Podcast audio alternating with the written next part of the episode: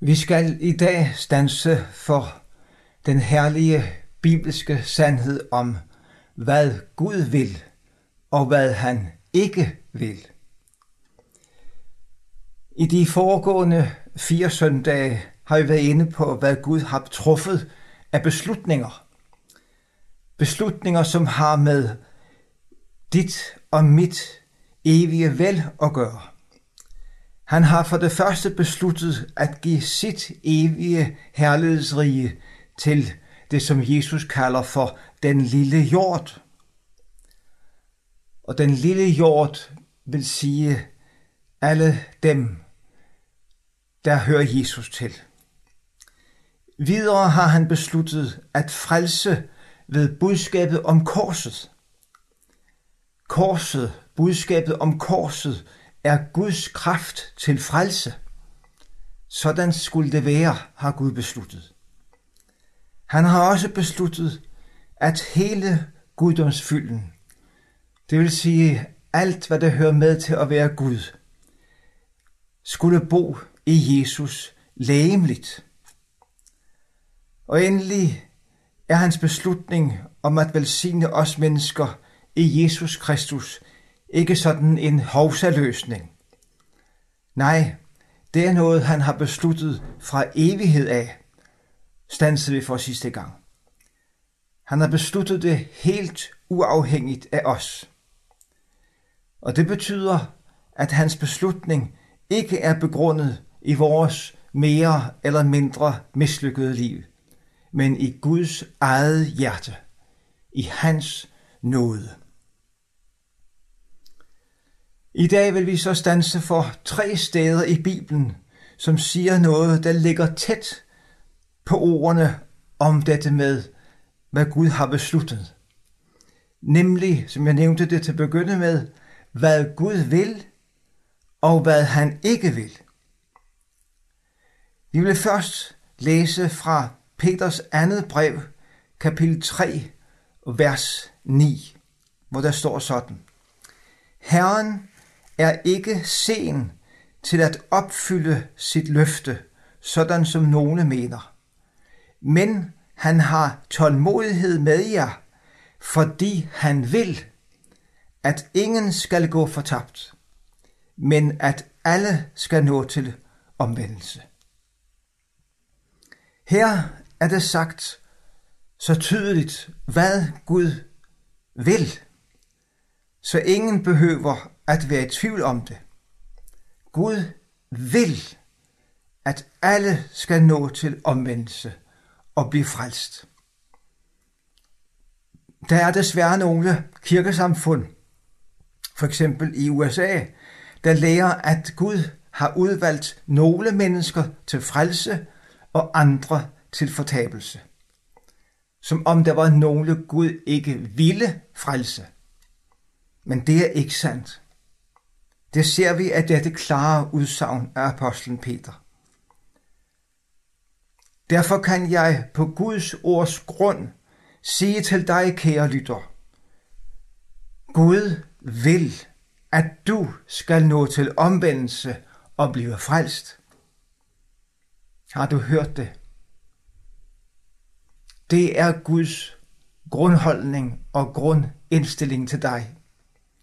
Der er et, han vil, med dig og for dig, at du skal nå til omvendelse og blive frelst. Og han arbejder intenst på netop det. Ja, han er i virkeligheden mere interesseret i, at du skal blive frelst, end du selv er. Det er, forstår vi på ordet fra 2. Peters brev, jo også dybest set derfor, Jesus endnu ikke er kommet igen, og at jorden stadigvæk består, fordi Gud vil, at ingen skal gå fortabt. Gud er en Gud, der vil frelse.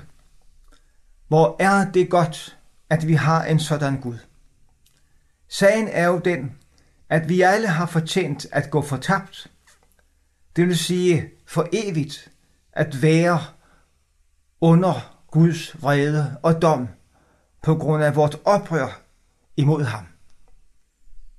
på grund af vores synder, på grund af vores medfødte grundindstilling til Gud, hvor vi er født uden tillid til Gud, uden frygt for Gud, og med et egoistisk begær ud over alle grænser. På grund af det alene har vi fortjent Guds vredesdom for evigt. Og Satan arbejder intenst på, at det også skal gå sådan for os, at vi rammes af Guds vrede. Satans egenskabene er allerede besejlet. Gud har gjort regnskabet med ham op og dømt ham til evig undergang i ildsøen, sammen med alle hans engle. Og nu venter vi bare på, at dagen skal komme, hvor denne dom føres ud i livet. Men inden da prøver Satan på at få så mange som muligt med sig i ildsøen. Det skal vi være klar over. Han er ude efter dig og mig, jeg er hvert eneste menneske, for at få os til at gå fortabt. Lad os stå ham imod og holde os til Guds klare ord. Satan er og bliver en løgner. Ja, han er løgnens far, siger Jesus. Og derfor er det heller ikke sandt, hvis du oplever, at det ligesom viskes dig i øret, at du er for stor en sønder, til at Jesus vil have med dig at gøre. Det er ikke sandt. Lad ikke Satan bilde dig noget sådan ind. Ingen er for stor en sønder for Jesus. Han elsker hvert eneste menneske uendelig højt. Og således elskede Gud verden, står der. Verden, det er alle mennesker. Alle gudsfjendske mennesker. Gud har grebet ind i denne verdens historie. Og hvor har vi grund til at glæde os over det? Fordi han vil, at mennesker skal nå til omvendelse og frelses. Derfor udvalgte han folket Israel, for at det skulle være redskab til, at hans gode frelsesvilje kunne blive til virkelighed. Og ikke alene med Israels folk, men med alle jordens folk. Og sådan er det også gået, lykkeligvis. Trods Israels folket, dets ulydighed og modstand mod Gud, så har Gud ført sin frelse igennem. Så vi i dag har Guds ord i Bibelen formidlet til os gennem jøder. Og som Jesus sagde det ved lejlighed, frelsen udgår fra jøderne. Jesus, verdens frelser, var selv jøde. Det næste bibelvers, vi vil stanse for, er Paulus' første brev til Thessalonikerne, kapitel 5, vers 9 og 10. Det siger noget af det samme, som vi har været inde på, men blot med andre ord og lidt mere fyldigt. Der står sådan. For Gud har ikke bestemt os til at rammes af hans vrede, men til at opnå frelsen ved vor Herre Jesus Kristus, som døde for os, for at vi, hvad enten vi er vågne eller sover, skal leve sammen med ham. Man kan spørge, hvad er egentlig målet og meningen med, at vi er blevet til og eksisterer som mennesker, du og jeg? Og svaret ifølge dette bibelvers er ganske klart. Hensigten er ikke, at vi skal rammes af den forfærdelige Guds vrede. Den vrede, der på dommens dag skal rulle hen over denne verden med dens modstand mod Gud. Nej, Gud har ikke bestemt os til en sådan forfærdelig skæbne. Hvad har han så bestemt os til? Jo, det siger verset her positivt og klart. Han har bestemt, at vi skal opnå frelsen ved vor Herre Jesus Kristus. Han som døde for os, for at vi, hvad enten vi er vågne eller sover, skal leve sammen med ham. Tænk, Det er Guds udtrykkelige plan. Det har han bestemt. Er det ikke herligt? Tænk, hvad Gud har af planer, når det gælder dit og mit liv. Der er tale om uendelig store planer. planer om, at vi skal få del i den herlige frelse i Jesus. Den, som Jesus selv har vundet til os ved sin død for os på korset. Opnå frelsen i Jesus. Opnå. Det er virkelig et højt mål. Men det er Guds vilje, at du og jeg skal opnå frelsen ved vor Herre Jesus Kristus. Og hensigten med det er, at vi så altid skal leve sammen med Jesus. Altid leve sammen med Jesus. Al fremtid. Her er noget, som aldrig får ende. I denne verden ved vi, alting får sin ende. Det gode er kun godt en tid, så får det ende. Men sådan vil det ikke være med dette liv med Jesus. Og det er uendelig godt. Det er uendelig glædeligt. Det er uendelig rigt. For det er jo det evige liv. Og det er den uendelige glæde. Og det er den ubeskrivelige lykke. Tænk, Gud vil positivt, at du skal have fællesskab med Jesus og leve sammen med ham. Kongernes konge og herrenes herre. Ja, vi skal være konger med ham. Ham ved hvem alt er skabt, og til hvem alt er skabt, og som er indsat som arving til alle ting. Tænk at få lov at leve sammen med ham. Ham, der vandrede her på jord og gjorde alting vel, som der står skrevet. Han gjorde alting vel. Tænk at være i hans selskab. Tænk at være tæt på ham. Og så er det jo også skønt at tænke på, at Jesus på sin side er helt og fuldt med på denne Guds vilje. Han siger selv i for eksempel Johannes evangeliet kapitel 14, vers 3, hvor han taler om sin bortgang til disciplene.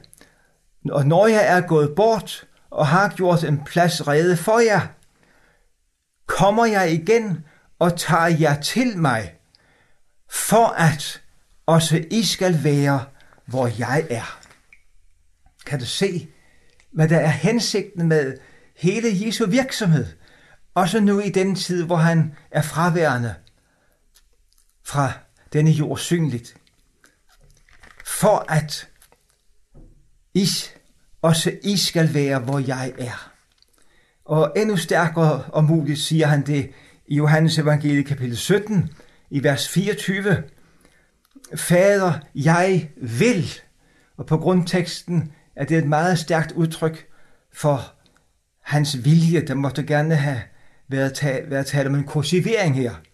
Fader, jeg vil, at hvor jeg er, skal også de, som du har givet mig, og det er også kristne, være hos mig, for at de skal se min herlighed, som du har givet mig, for du har elsket mig, før verden blev grundlagt. Kan du se Jesu vilje? Han vil. Hvor jeg er, skal også de, som du har givet mig, være hos mig. Og så er der en ting, han vil vise os, for at de skal se min herlighed. Hans uendelige herlighed. Det er noget andet end den glimmer og glans, vi kan opleve på scener og tilstelninger af forskellige art i medierne og ellers i denne verden. Vi taler om Jesu herlighed. Det er en herlighed, som du har givet mig, siger han til faderen, for du har elsket mig, før verden blev grundlagt. Det har noget med kærligheden at gøre, den uudslukkelige kærlighed. Det er uendelig stort og rigt. Det sidste bibelvers, vi vil stanse for, er Johannes' åbenbaring, kapitel 21 og vers 3, hvor der står sådan. Og jeg hørte en høj røst fra tronen sige, Nu er Guds bolig hos menneskene. Han vil bo hos dem, og de skal være hans folk, og Gud vil selv være hos dem. Dette er altså det store fremtidsscenarie, som endnu venter på sin opfyldelse. En dag skaber Gud en ny himmel og en ny jord. Der er det for altid slut med alt, hvad der hedder synd og sygdom og død og alt andet ondt. Der skal alle, der tog imod Jesus som deres frelser, få lov til at befolke den nye himmelske jord. Og det bliver ubeskriveligt stort og herligt. Det herligste er, som vi læste, at Gud selv vil være hos dem. Han vil bo hos dem. Vi taler om i dag, hvad Gud vil og hvad han ikke vil. Og her står der altså meget stærkt og tydeligt. Gud vil bo hos dem. Tænk, sådan er det virkelig. Gud vil være hos os mennesker. Det er ikke sådan, at han væmmes ved os, og helst vil have os på afstand. Nej, han vil være hos os, og han vil, at vi skal være hos ham. Og det betyder jo i virkeligheden ikke bare noget med at være sådan, ikke alt for langt fra hinanden rent geografisk, men det betyder, at han vil have fællesskab med os. Han vil have fællesskab med dig og mig. Ikke bare sådan for en stund, som han så kan udholde med møgebesvær. Nej, for evigt. Og som han vil fryde sig over. Og det han vil fryde sig over, det er også at kunne glæde os. Fordi han er kærligheden selv. Og derfor har han sin glæde i at glæde sin skabning. Og ikke mindst os, der er skabt i hans billede. Vi som er mennesker. Noget enestående. Vi er ikke bare højrestående dyr. Efterkommer af aberne. Tro ikke på den løgn.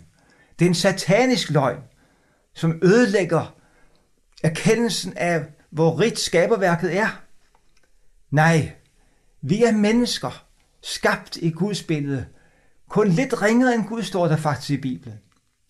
Vi ligner Gud. Vi er personer. Vi kan sige jeg, og vi kan ønske og ville noget. Og vi kan søge fællesskab og have fællesskab. Og så vil han altså være hos os og have fællesskab med os, uden at vi tilintetgøres i møde med hans alt fortærende hellighed. Hvordan kan det dog lade sig gøre? At vi kan være i Guds alt fortærende hellighed, være nær ved den, omgivet af den? Jo, det skyldes ene og alene en person, nemlig Jesus Kristus. Vi kan stå rene og retfærdige i Guds øjne og tåle at være i hans umiddelbare hellighed. For det Jesu blod renser os for al synd. Og så er dagen kommet, hvor Gud er alt og i alle. Det er den store lykke, at vi skal få lov at opleve, så sandt vi tror på Jesus som vores frelser, og høre ham til at følge ham, så skal vi få lov at opleve os et med vort livs kilde. Tænk på det. Og være et med dit livs kilde, med dit dybeste ophav. Og som der så står i verset efter det vi læste, der står så forunderligt, og Gud vil tørre hver tåre af vores øjne, og døden skal ikke være mere, ej heller sorg, ej heller skrig, ej heller pine skal være mere, til det der var før er forsvundet. Tænk, hvilken Gud og Fader og Frelser. Han skal selv, han vil selv, igen ordet vil, tørre hver tåre af vores øjne. Og det er vi jo nogle, der må konstatere, at livet her på jord blev ikke uden tårer. På grund af synden, på grund af sygdom, på grund af mislykkede ting, så blev det måske til mange tårer for nogle af os. Men det er det godt at tænke på. Dagen kommer, hvor Gud vil tørre hver tårer af vores øjne. Hvilken herlig fremtid, der venter alle, som tror på Jesus som deres frelser. Også dig, kære lytter, der ikke ved andet til frelse end Jesus Kristus. Lad os takke og bede. Og vi takker dig, vor Gud og skaber, Herre og frelser, for hvad du vil, og for hvad du ikke vil. At du ikke vil, at nogen, heller ikke den der lytter nu, skal fortabes, men at alle, også den der lytter nu, skal nå til omvendelse og frelses. Og tak, Jesus, at så vil du, at vi skal være, hvor du er. Og så takker vi dig, Gud, at du vil bo hos os og have fællesskab med os. Og vi takker dig for, at du har gjort det muligt ved din søn Jesus Kristus, at han kom og gav sit liv for os på Golgata, så vi kan renses for al synd ved hans blod. Så velsign og bevar du os her, Herre, indtil du kommer. Amen.